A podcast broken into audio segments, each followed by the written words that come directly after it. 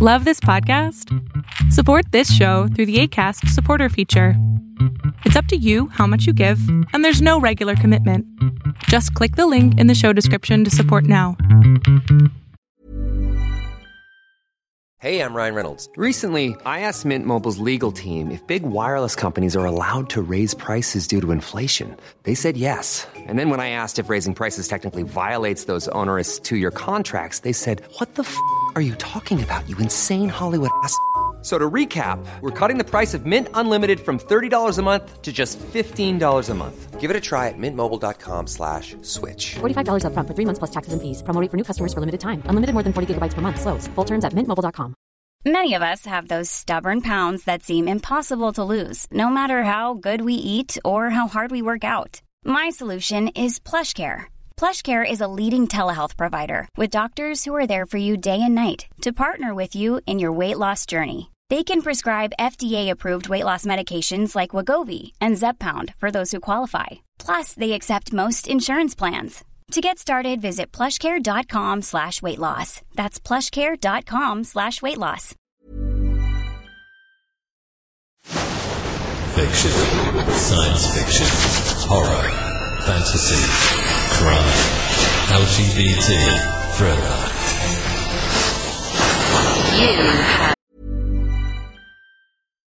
Here's a cool fact a crocodile can't stick out its tongue. Another cool fact you can get short term health insurance for a month or just under a year in some states. United Healthcare short term insurance plans are designed for people who are between jobs, coming off their parents' plan, or turning a side hustle into a full time gig. Underwritten by Golden Rule Insurance Company, they offer flexible, budget friendly coverage with access to a nationwide network of doctors and hospitals. Get more cool facts about United Healthcare short term plans at uh1.com.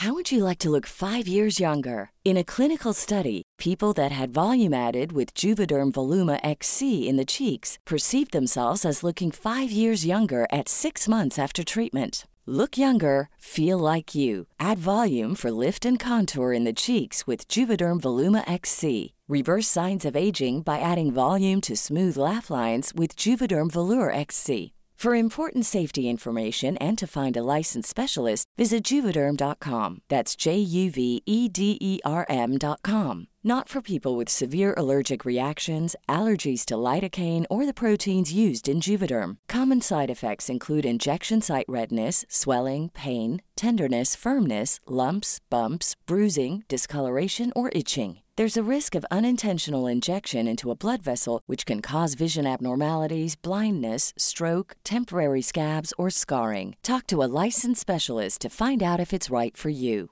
Hiring for your small business? If you're not looking for professionals on LinkedIn, you're looking in the wrong place. That's like looking for your car keys in a fish tank.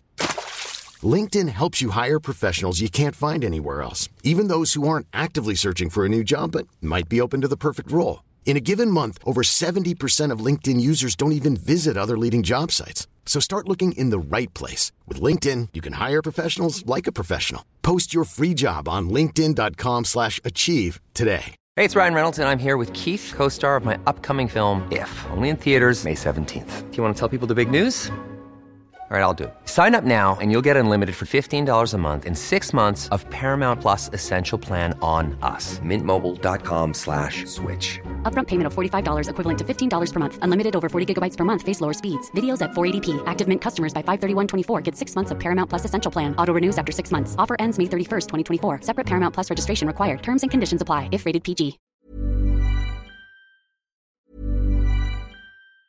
Hey, it's Danny Pellegrino from Everything Iconic. Ready to upgrade your style game without blowing your budget? Check out Quince. They've got all the good stuff shirts and polos, activewear, and fine leather goods, all at 50 to 80% less than other high end brands. And the best part? They're all about safe, ethical, and responsible manufacturing. Get that luxury vibe without the luxury price tag. Hit up quince.com slash upgrade for free shipping and 365 day returns on your next order. That's quince.com slash upgrade. Hold up. What was that? Boring. No flavor. That was as bad as those leftovers you ate all week. Keke Palmer here, and it's time to say hello to something fresh and guilt-free. Hello Fresh. Jazz up dinner with pecan-crusted chicken or garlic butter shrimp scampi. Now that's music to my mouth. Hello Fresh. Let's get this dinner party started. Discover all the delicious possibilities at hellofresh.com. Planning for your next trip? Elevate your travel style with Quince. Quince has all the jet setting essentials you'll want for your next getaway, like European linen, premium luggage options, buttery soft Italian leather bags, and so much more. And is all priced at 50 to 80% less than similar brands. Plus, Quince only works with factories that use safe and ethical manufacturing practices. Pack your bags with high-quality essentials you'll be wearing for vacations to come with Quince. Go to quince.com slash pack for free shipping and 365-day returns. Now entered the House of Mystery with your hosts, Eric Shapiro, David North Martino, John Copenhaver, and Al Warren Heard on KCOW 106.5 FM Los Angeles 102.3 FM Riverside. and 105.0 AM Palm Springs. Welcome back into the House of Mystery. I'm Al Warren. Mr. Joe Goldberg, how you doing? I'm doing fine, Al. New year, new adventures. Let's let it rip. Yeah. Did you did you stay up for New Year's? Watch the No. balls drop?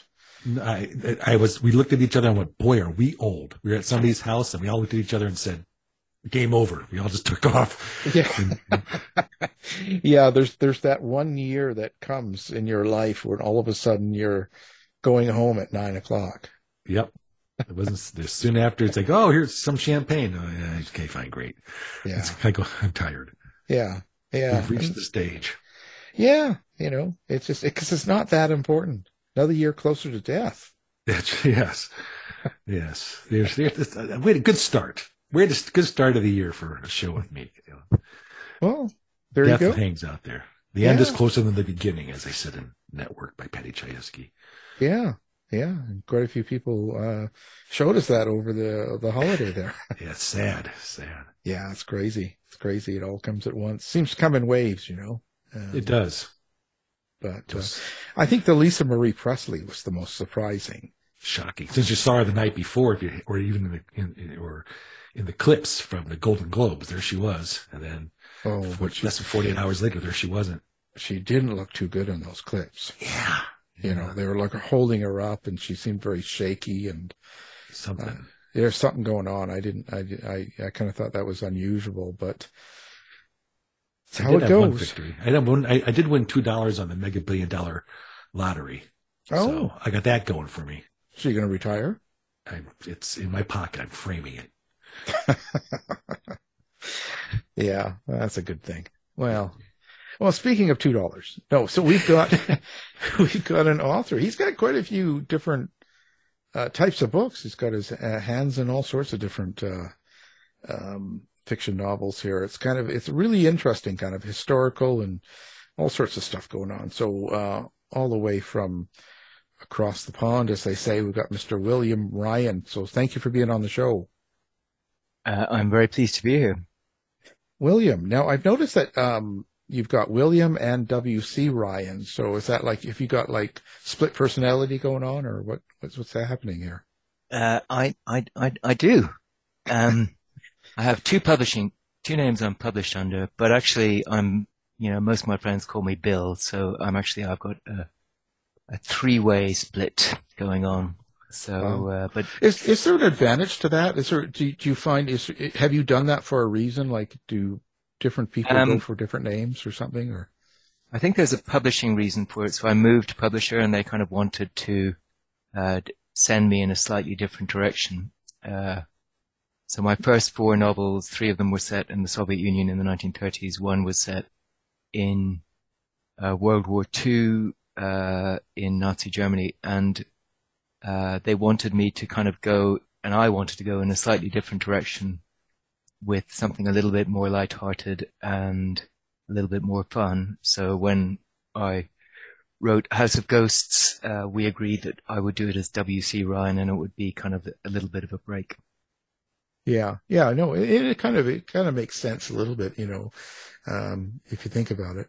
Uh, you, you, seem to be um, really into historical sort of fictions, like you're really into uh, things of the past, like you like you were saying with with the uh, novels set in the Soviet Union. Now that's from they're set in the 1930s, I believe, isn't it?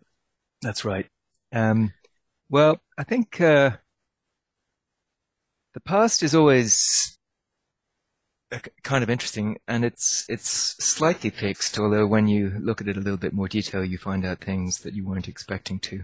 Um, Whereas I think com- contemporary, the contemporary world is is changing very quickly, and uh, people who wrote novels 20 years ago now they're, you know, it's before the internet really kicked off, before mobile phones really, uh, cell phones really took over the world. Um, so, you know, kind of things change very quickly. Uh, I think with historical fiction, you know, people can look back on it and they can say that's an interesting place. It's a little bit like travel writing to an extent, except you're taking people not only to a different place, but to a different time. And from my point of view, at least, it's a little bit more manageable than the contemporary world, which is, uh, for me at least, quite confusing and sometimes worrying. Uh, William, I'm a, I might run on the uh, historical fiction thing because I think that might be my next step after I do espionage when you're writing in the his, history, do you are you looking for parallels or themes to the current that time that people can latch onto? You've done a lot. You do religion, or you do uh, a power of people, or or the situation of people. Then, do you do you want them to attach on? Say, hey, I I, I recognize that in today's world. Or is that just not uh, there? I always have a theme, but uh, but you know, kind of sometimes it's it's not really quite as visible. Uh, as you might think at, at first. Um, uh, and sometimes it's completely personal to me and it's, it's not really, you know, the reader knows it's there because I have this thing going on underneath the surface. They don't necessarily know what it is, but it makes a difference to the novel. But sometimes it's a little bit more on the surface. Uh, so with the Soviet Union, for example, one of the things I was thinking about was, you know, can you, at that stage, you had a, you had a population that was heavily monitored. Uh, you know, kind of everything that people said was was considered and was you know looked at in case it showed signs of of uh, resistance to Soviet power. And one of the things that I had going on in the, in, in my mind was actually, you know, kind of, uh, and and we we see it today uh, in some countries. You know, the level of surveillance that is available to governments um, today uh, is hundreds of times more uh, than existed in the 1930s. So, you know, it's it's it's kind of fascinating to me, and it and it's interesting what's happened with Russia in the last, you know, kind of 15 years since I started writing those novels. Um, in that it's shifted back a lot more towards how it was in the Soviet Union with people being arrested and thrown into prison for, you know, for example, calling the Ukraine war a war, um, or showing any kind of resistance to uh, Putin's government. And you kind of know that they now have tools to, you know, kind of the first thing they do when, when they capture somebody is, is take their phone because they know that their phone stores all kinds of information about where they've been geographically, you know, kind of who they've been speaking to, what they've been looking at, um, you know, kind of what they photographed. So it's, and that's just the tip of the iceberg in terms of what, you know, kind of countries can do. So that was certainly something that was, was going on in the background. Understood. Thank you. What, what, what made you choose Russia eh, to go back to? And, and, and there must have been a lot of, um, research involved in that as well to kind of try to capture, let's say, Moscow in 1937 and stuff like to get a full picture of, what was going on around your your characters. Well, I think uh, Russia in the you know, Moscow in the 1930s is a place that has been documented quite heavily, both at the time and, and, and subsequently. Particularly after the end of the Soviet Union, all this, this information came out that we ha- hadn't seen before from the archives. Um, so I couldn't have written those novels before, you know, kind of 1990 when, when the archives were beginning to open up, uh, or 1992. Um, but once that, for a period of, of about 20 years, we had access to all of, of the NKVD state security files. We had access to all kinds of other things as well. You, you could, you could, I mean, I, I have about 400 books, um, on the Soviet Union on, on various different aspects. And, you know, it's absolutely fascinating. Um, it's, uh, it's, it's, you know, kind of, it sort of sucks you in to an extent and it's an absolutely incredible, uh, time and place. Uh, so for an ordinary person to, to live in 1930s Moscow, they, they kind of had to have a split personality. They had their public pers- persona, which my detective, Captain Korolev, has, which is that he's a loyal member of the Communist Party. And, and he does think that the Soviet Union is, is heading in the right direction. He can see that it's a world power. He can see that there, you know, kind of things are improving for people like him.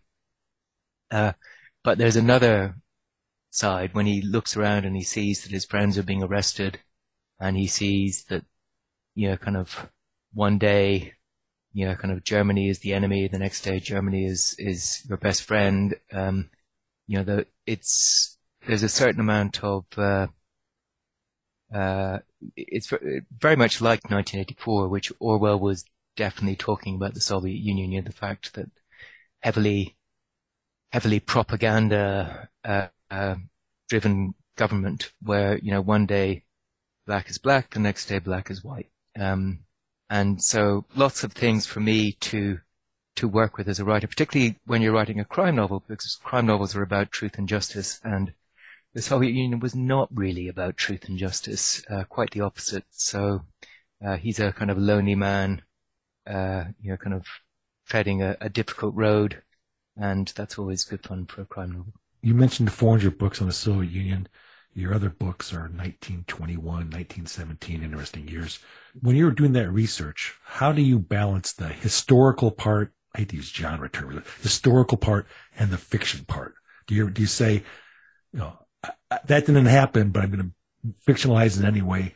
And someone's going to do research and say, no, no, no, William, you know, that didn't happen. You bad boy, bad writer.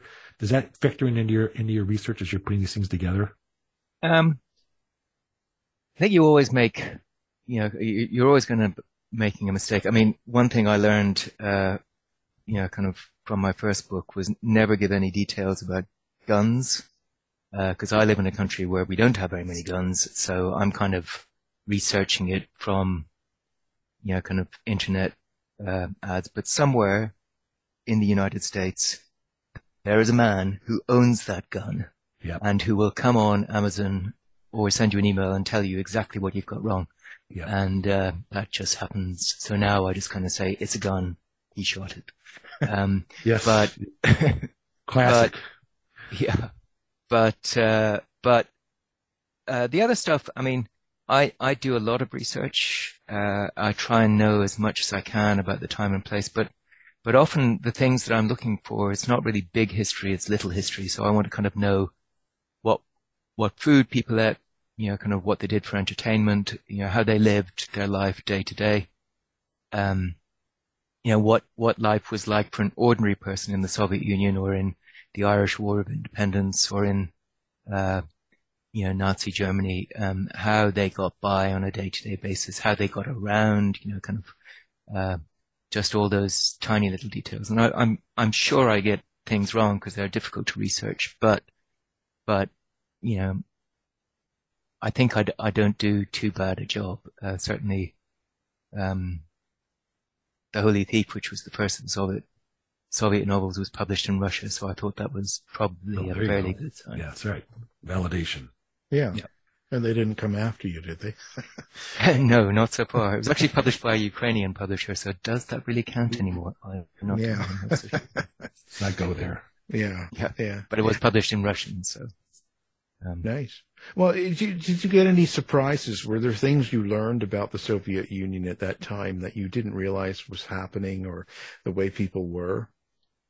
Uh, yeah, lots of stuff. Um, like I didn't know that jazz was really big in the Soviet Union, um, which it was, and I I found this book which was was about you know kind of it was called Red Hot and Jazz, and it was about jazz musicians in in the Soviet Union, and and one of them happened to play a lot in a hotel where I uh, where I set some of of the first novel, The Holy Thief, and I thought, well, you know what, um, I'm I'm going to run with that and, and use that as the background for, uh, for a scene.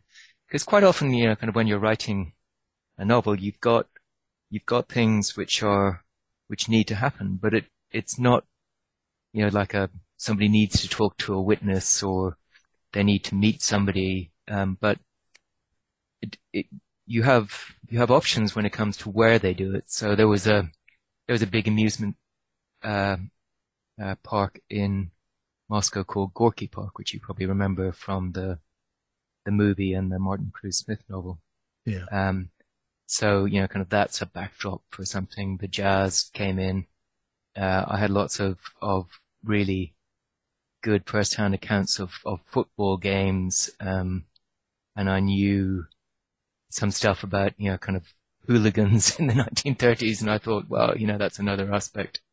Um, I also found out about, you know, kind of Russian criminals and, and, you know, kind of, uh, you know, they call they call themselves the thieves. They're a little bit like the mafia, but it's, it's, it's more complicated than that. Um, you know, kind of, uh, and tattoos are very important to them. And, and so your tattoos, uh, if you're certainly in, uh, during that period, if, if your tattoo, your tattoos often, you have finger tattoos and chest tattoos and leg tattoos and knee tattoos, and they they tell your criminal history. Um, and you know the first question you were asked when you arrived in a prison was, "Do you stand by your tattoos?" So in other words, have you done all the things that your fingers uh, say you you have? And and if you're making stuff up, then those tattoos are actually forcibly re- removed in a very unpleasant way.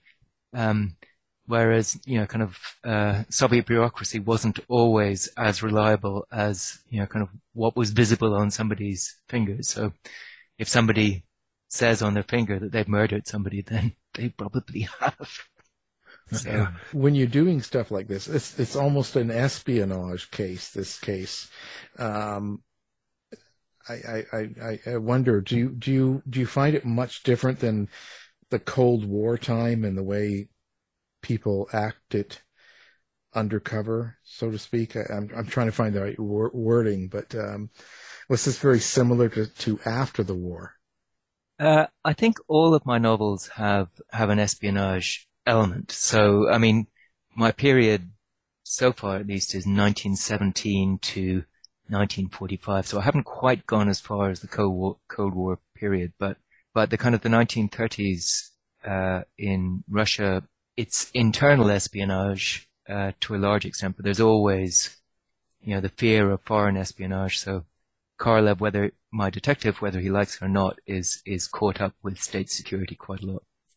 And the last uh, two novels that I've written, which uh, one was set in the First World War, and one was set uh, the the latest one, The Winter Guest, which is just out in the U.S., um, is set in the Irish War of Independence, and both of those have uh, a protagonist who is a straightforward uh, spy, I guess. Um, uh, one for the British government, uh, the other against the British government. Well, let's let's stay on those two books. Both those books have a spiritual element, ghosts and seances. How does that fact? How, how why? You know, how did you mix these different things together? Historical fiction and, tr- and kind of crime and and ghosts. I think with with a, a House of Ghosts, um, you know, kind of, uh, I was talking to my publisher. It's, it's the same editor I've had the way through, but it was a different publisher. Um, so I was t- talking to her about, we were looking at, at trying to take a slightly different direction. And so I thought it might be kind of fun to write about an Irish, uh, man who is working for the British Secret Service during the First World War. And, but his loyalties are, you know, after the Easter Rising in 1916, where, you know, kind of there was a, a small revolution in Dublin against British rule, his loyalties are much more uh, complicated than they would have been before that event. Uh, so he's no longer quite so sure where he stands. And there's an element of that in the novel. And then, you know, kind of when we were looking at where we might, we might set it and we kind of wanted to kind of have a, a country house mystery with a little bit of a twist and, and, you know, there was quite a lot about spiritualism going on in the First World War. Uh, and that formed an element of, uh, the, the story for various reasons. You know, kind of we had a, a, a German spiritualist, um, uh, a Russian spiritualist who, who was in, involved in the story and, and had some possible nefarious background. Uh, and then it just kind of made sense to me that, you know, kind of if you've got somebody who is possibly pretending to be uh, in contact with ghosts, then you actually have somebody who sees ghosts the whole time. They're just a normal part of her life. And as it happened when I was at university, I had a, a very close friend and, and they had a mirror in their family that, uh, uh, the story was that the women of the family could see events before they happened. And I thought that was, uh, that might be something which, uh, would be fun to, to play around with and to play around with that idea that you could, uh, you know, kind of you have this this house which is on this island, which is built on top of a monastery and is just full of ghosts. it's just, you know, yeah. we're having a little bit of fun with, with, it. We threw in the spies, threw in a little bit of romance, and uh, uh, I, I enjoyed writing it. It was it was a lot of fun, and I think people have really enjoyed reading it as well. Well, and so have you had your own experiences with the paranormal or supernatural that you kind of um, have have put into the book? Uh, I've, I've, I've had some very strange experiences. Um, I went to, uh, uh, that my, the novel, my latest novel, The Winter Guest, is, is set in Ireland in the 1920s. And I went to a, a school in a, in a castle that used to be, uh, belonged to, uh, a wealthy family whose daughter was killed in, in the Irish War of Independence in an IRA ambush by accident. Um, and uh, you know, kind of her ghost was was meant to appear. There were other ghosts associated with this house, and and a lot of the old big houses that belong to the Anglo-Irish Protestant ascendancy in Ireland have these ghosts attached to them. And I, I, I certainly stayed in one where I had a couple of really weird experiences. I was, I was in the, it's now a writer's retreat, but I was in it one night when, uh, you know, if somebody was walking backwards and forwards above my room for the whole night. And, you know, the next morning I asked, who is in that room? There's nobody in that room. And then, Ooh. you know, kind of another time I stayed there, uh, you know, kind of I was, I was in bed and somebody came outside my room, which used to be a doorway and was very upset and was, was, you know, kind of uh, was reciting this old Irish prayer, waiting for somebody, and yeah, kind of it wasn't anybody in the house, so that was a strange experience as well. Run, um, run. yeah, and loads of people. This particular house um, uh, is in County Monaghan, uh, in a place called Annaghmakerrig. Lots of people have had strange experiences there, but it may you know, kind of, could it have a rational explanation? Quite possibly. But, you know, if you asked me whether I believe in ghosts, I think I do to an extent. I, I think that there is sometimes when there's a very traumatic event, it leaves behind like a, a recording that plays. Um, uh, but I think since, since the arrival of electricity, uh, maybe ghosts aren't, aren't quite as prevalent as they were. Um, but they're still lurking in some dark corners. That's actually interesting. yeah, theory. like a stone tape theory. Isn't that what they call it? The stone tape theory or something? When something murderous or very traumatic happens, it, it, it, the emotion of the murder and whatever is absorbed into the, uh, into the area, into the house. That kind of makes sense to me. Do I believe it? Maybe 75%. Uh, but there's 25% myself that is very skeptical. Um, but is it fun to write ghost stories? And is it kind of something to play around with? Because uh, both both those novels involve uh, soldiers with post-traumatic stress from the First World War. Um, so again, you know, kind of Siegfried Sassoon describes seeing mounds of corpses as he's walking along Piccadilly and, and he just kind of finds himself stepping over them. He knows they're not there, but they're they're completely visible to him. Uh, Siegfried Sassoon being the famous war poet. Uh, so this is something that he actually recounts. Um, and, you know, kind of lots of people who suffer post-traumatic stress, you know, kind of in various different war- wars have had very similar experiences. So with the Winter Guest in particular, the main character has these, these, you know, kind of waking dreams, uh, which which form part of his life, and he just sort of has to maneuver himself around them. With your, you didn't start as a writer; you started another profession. You're a lawyer, and uh, I was a lawyer. Oh, yes, uh, the, the, British word or the non-American word for lawyer. Um, and you became a writer. So, what were your influences? Because I see Agatha Christie mentioned in the in the uh, haunted house or locked rooms or the you know, ten ten Indians kind of style was that one of your influences when you started writing? Did you read a lot of that? Uh, I definitely read. Uh, uh, I mean, I I think when I the reason I became a writer was because I used to read an awful lot, particularly when I was young, uh, and and I certainly I I worked my way through all of those Agatha Christie's, so they're kind of part of my uh, my writing DNA, as are Dorothy L. Sayers, Ngaio Marsh, um, yes uh, all of, of those classic crime writers, all of whom, interestingly, are women. So they were there, and they they're also they're tended to write. You know, they were it was contemporary for them, but they're writing in my period. So uh, so that's always kind of useful for me. Uh, but other writers like Martin Cruz Smith certainly was an influence when it came to the Soviet Union.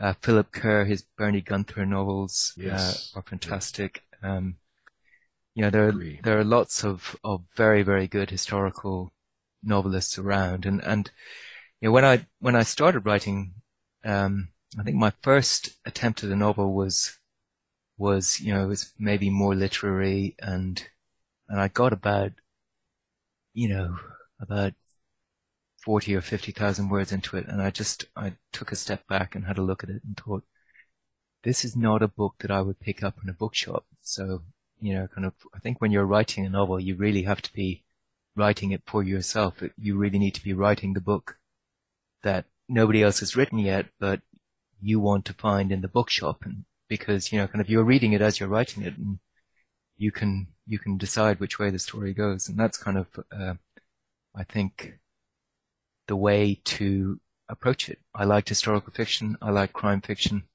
Um, I happen to have done a chunk of, of research into a 1930s Soviet writer called Isaac Babel. And it just, you know, for a, for a screenplay idea and for, you know, it just made sense to me to, to kind of, uh, to run with that and to, you know, once I thought about the idea of writing a detective novel in the Soviet Union. It just, as I said before, you know, they're about truth and justice crime novels, you know, about finding the resolution to crimes that are being committed and, and putting the guilty people in, in jail. And, and the Soviet Union didn't always work that way. So, uh, so that was, it was, uh, fertile ground for, yeah, planting a novel. Yeah, it gives people kind of a sense of justice if you if you have novels where people, you know, the bad guy gets gets something happens to them. You know, I I think crime fiction is it's it's all about that. You know, kind of. I think we we explore our fears of, you know, kind of violence in the street or you know, kind of in the family or whatever it is. You know, uh, we explore them, but it's it's done in a in a very controlled way, and we know that at the end, by and large, uh, the detective is is going to find the guilty person and it, everything is going to be put to right. And you know, no matter how violent they are and how thrilling, um, it's still it's it's all managed within those 350, 400 pages. Uh, and I think that's that's what's nice about a crime novel. But you know, maybe my Soviet novels are a little bit different in that they there's a there's not always the resolution that you would expect, but there is some kind of resolution. Right. Do you do you actually plan out? Do you sort of sit there and plot, or have kind of a, a theme or a meaning or some sort of thing that you want people to get out of the book besides the entertainment value?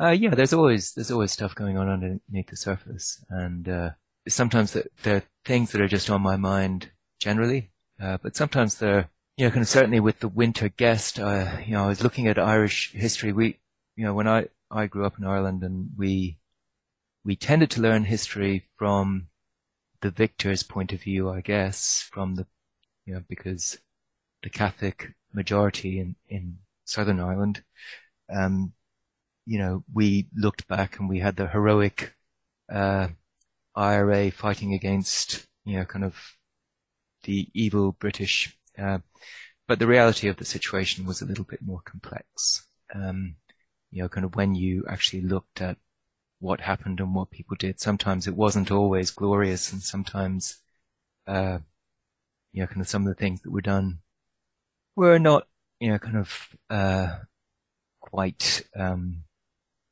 as we had been told.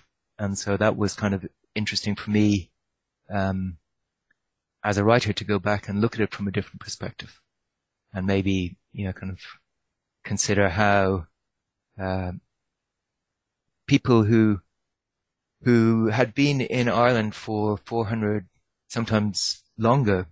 Uh, you know, they were effectively Irish, um, but they they were from a different social class and a different religion, and uh, they had they no longer felt welcome in their own country, and I think that that was something that was was very sad.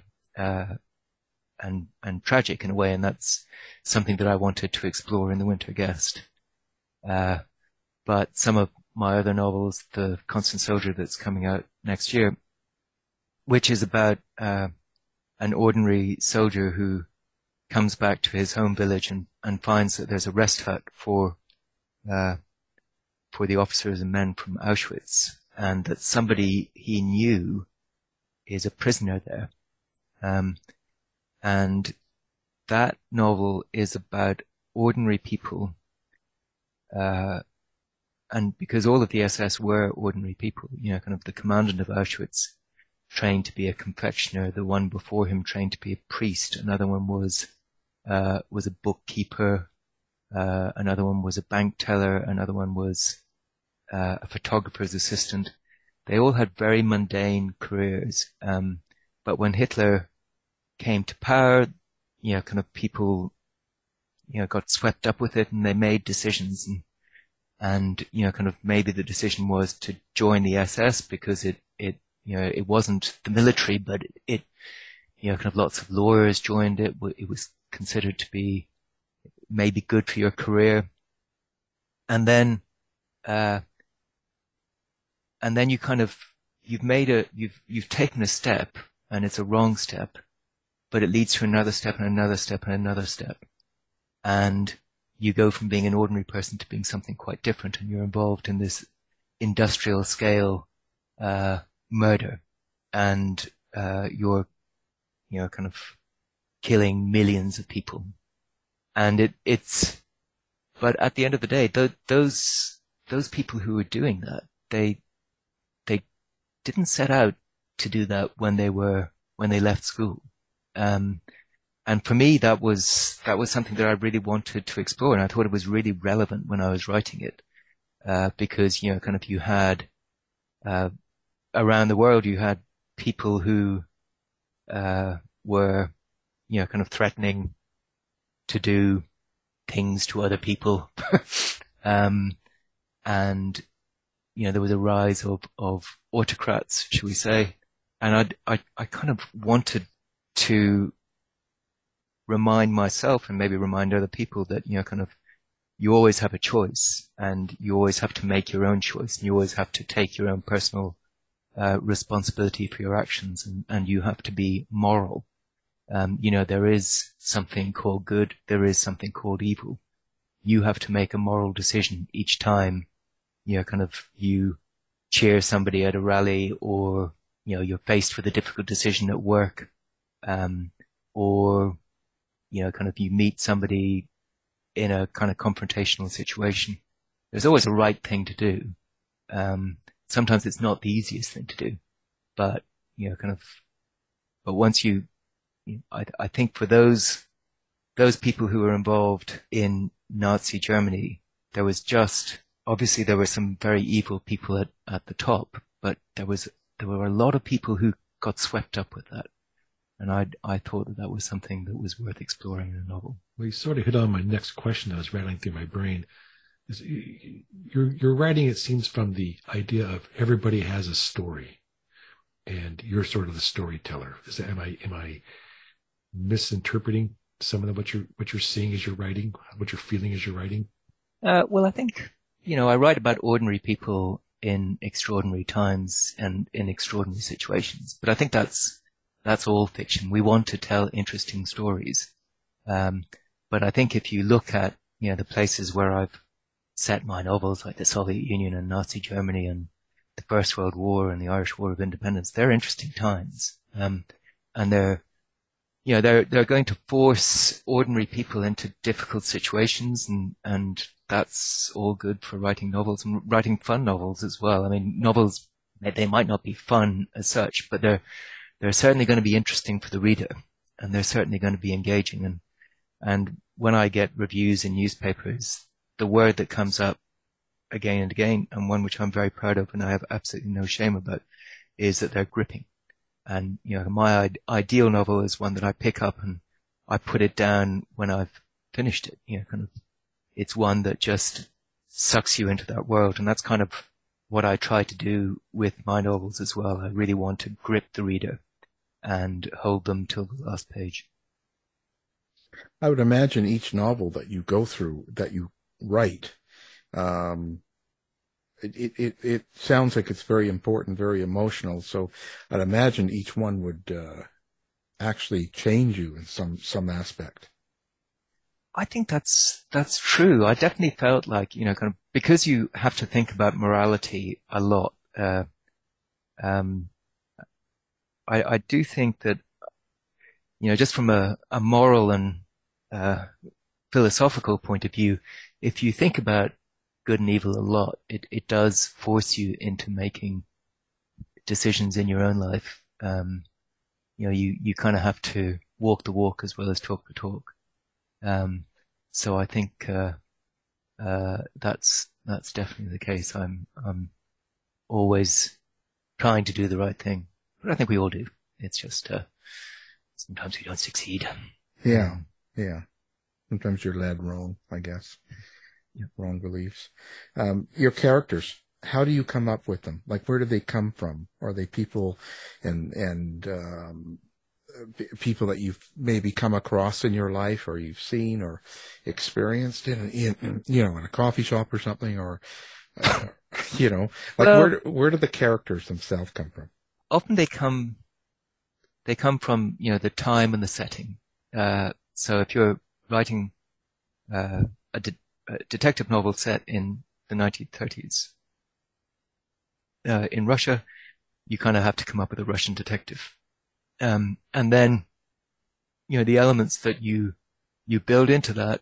You know, kind of you give them a, a career that stretches back to the First World War when he's fighting for the Tsar, and then he's fighting for uh, the Red Army in the, in the Russian Civil War, and then he's kind of joins the police force, and and so we're we've got this this history, a lot of which involves violence and a lot of which involves great hardship, um, and you know that's that's kind of that helps explain why he is in in many ways loyal to the Soviet Union because he's sweated blood and you know cried tears for uh, during its its formation. Uh, so he can see a lot of positive things that are happening. Um, and so you're you're kind of looking for an interesting character, and then you you construct him uh, accordingly. Uh, with the the Winter Guest, which is the latest novel set in the Irish Civil War, or uh, sorry, Irish War of Independence. Uh, again, I wanted somebody who had that conflicting uh, loyalty. So I had somebody who had been a British Army officer in the First World War and then returned home, and you know, kind of his sympathies had, had always been towards uh, Irish nationalism. Um, and he becomes uh, involved on the intelligence side of uh, the IRA who are fighting against British rule and against people he would have served with in the trenches. So, you know, that conflicting loyalty is really useful for a novel. The fact that he still suffers post-traumatic stress from, from, you know, kind of the things that he experienced in the trenches as, as so many people did. Um, that's also useful for the novel. And then he has you know, kind of, uh, he, I needed him to have some association with the family, uh, of, um, the woman who was murdered in, in the opening chapter in an IRA ambush. Um, and so, you know, kind of, that meant that he ha- had to be of a relatively high social, uh, status, um, and have gone to university with, uh, the girl uh, the woman who's who's murdered. So, uh, so all of that, you know, kind of just by the the needs of the story, it's it's sort of building the character, and then once you have your central character, then you you build the other characters off that to an extent, um, because you you know, once you have a good idea of of your central character, then all of the others have to be uh, there has to be some kind of conflict with the central character. They have to either get in the way uh, or be in opposition. Um, and then once you've got conflict, you've got an interesting story because it's it's forcing him to make difficult decisions. It's forcing him to go through difficult experiences. So it's kind of it sounds a little bit mathematical to an extent, but the fact is that once characters get going, they take on a life of themselves, their own, and there is a kind of magic to writing. Uh, you know, I teach writing, so I think about it a lot, but you can't, you know, kind of, there is something magical happens when you're writing. Characters come alive. They start doing their own thing. You have to have, you know, kind of lengthy conversations with them to get them back on track. Um, so they do, they do, uh, you know, kind of come to life on the page. I think, I think it's fair to say. Well, once again, you sort of hit my next question you just described your characters how they piece together. So do you start with characters or plot? And either way, um, it sounds like you don't have it all rough sketched out all the way to the end. That you the characters can take over and you change the directions depending upon what what they say. Am I am I interpreting your your? Yeah, response? I think I I always know what the ending is because if you don't know what the ending is, you don't know what's important uh, to get there. Um, but that ending can change as the story goes along. And, uh, you know, I think with, with one of my novels, uh, well, with a, a, House of Ghosts, you know, kind of somebody said, "Oh, I knew from from the first page uh, who did it," and it's like, well, congratulations, because I didn't know until about twenty pages from the end. um, so it's it's it, it doesn't always uh, uh, it doesn't always pan out the way that you think it's going to do. Maybe you go for a walk, go for a cycle, and, and you're kind of thinking about it in the back of your mind, and suddenly you think, oh, actually, you know, if if this character does this, then then yeah, it involves a little bit of rewriting, but that's a much better story, and you're always looking for the better story. How much of yourself do you think goes into your characters, like your main characters? Well, I think all of your characters have they have a little bit of you in them because because you're thinking about this character and you're you're trying to imagine what they would do uh, in this this sort of situation. So, you know, whenever I'm I'm writing a scene, whenever I'm writing an, an interaction between uh, different characters, and I I want to kind of look at the scene from each of the characters' different perspectives because each of them has something different that they want to happen in the book and in the conversation or the, the whatever's happening on the page.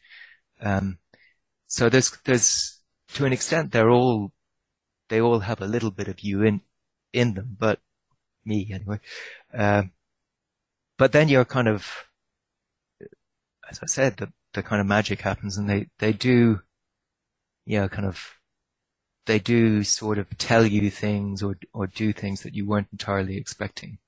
Uh, and, you know, they, they, I wouldn't say that, that the really evil characters have much of me in them, but I guess Oh, I've had come to, well, You relate to them the most, we know. well, maybe not the mass murderers. Um, but, uh, but, you know, kind of they're, uh, but it's important to kind of try and understand them.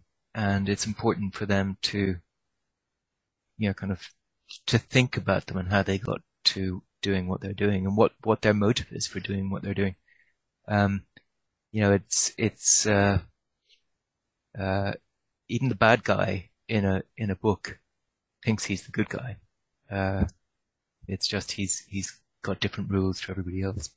So when you have these lengthy conversations with these characters, are you, are you not doing that out loud, loud when you're out in the public? No. I'm I'm I'm I'm thinking about them, uh, but you know, kind of, they're definitely, they're definitely, they're not entirely within my control. Um, so they, you know, once you you put an awful lot of thought into a character, then you say, well, I would like them to do this, but actually, this guy would do something else. Um, so I have to roll with that and and build the plot around it because otherwise, he's a different character and he doesn't make sense. Right, right. How do you experience them then? Is this like a dialogue in your head, or do you see them see them as a movie, or how does this work for you? Well, I started off writing uh, screenplays, so uh, my books are definitely movies um, for me. So it just happens that I'm I, can be the the DOP, I can do the sound, I can you know kind of write the screenplay, I can I can control the actors. Uh, basically, it's it's all me.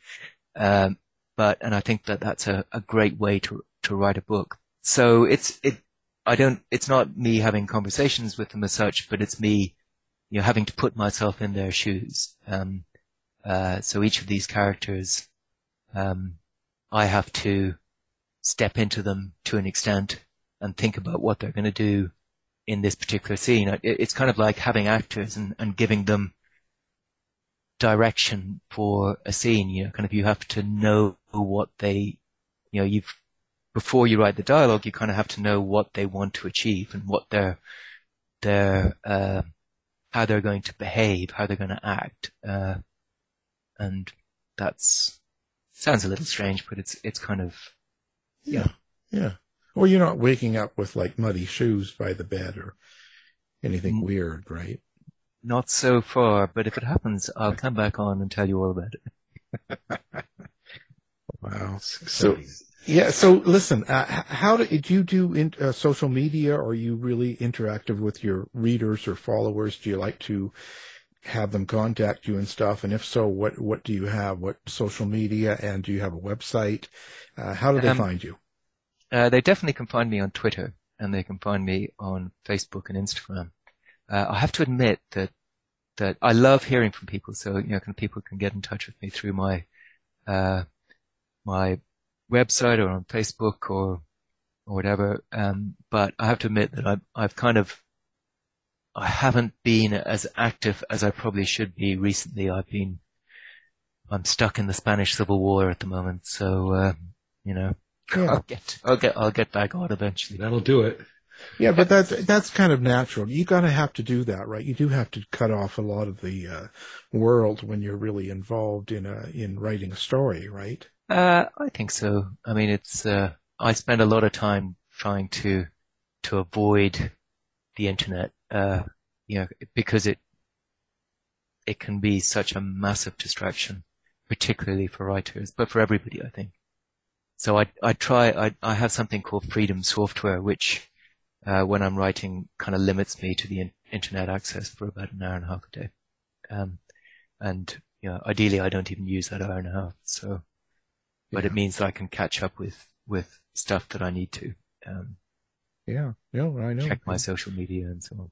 Yeah, yeah, you kind of got to limit yourself. I, I find that early in the morning, five to six in the morning, I do all the stuff I need to for that, and then I've got to got to put it down. Otherwise, uh, yeah, it's distraction. Time goes by, and you and you're not, and it takes you off the course of what you're doing, right? So Yeah, there's also a big problem for historical writers in that, you know, kind of you can think, you can be, you've got a character and they're wearing a uniform and you think, oh, I need, I need, I need to see what that uniform would have been. So you can find everything on the internet. Uh, but it sometimes it can take you a little bit of time to find the right image. But along the way, you will get distracted and suddenly you will find yourself looking at other things that happened in 1937 in, in Madrid. Um, and yeah, kind of that's the biggest, uh, threat to me as a writer is, is kind of disappearing down rabbit holes, um, in the internet. Which, uh, oh yeah. Now, so what is your website so people can find you? Uh, it's william-ryan.com. Well, we'll have that up on ours as well, so people can find it with one click, and in case they forget. And uh, it's been a real pleasure. So, our guest, William Ryan, thank you for being here. Thank you very much, guys. It's been a pleasure talking to you and thanks for asking such great questions. Thank you. You've been listening to the House of Mystery radio show. To find out more about our guests, hosts, or shows, go to www.houseofmystery.com. Show's over for now. Was it as good for you as it was for me? Well, good night. This has been a production of Something Weird Media. I'll be back. You've been listening to the House of Mystery radio show. To find out more about our guests, hosts, or shows, go to www.houseofmystery.com. Show's over for now. Was it as good for you as it was for me? Well, good night. This has been a production of Something Weird Media. I'll be back.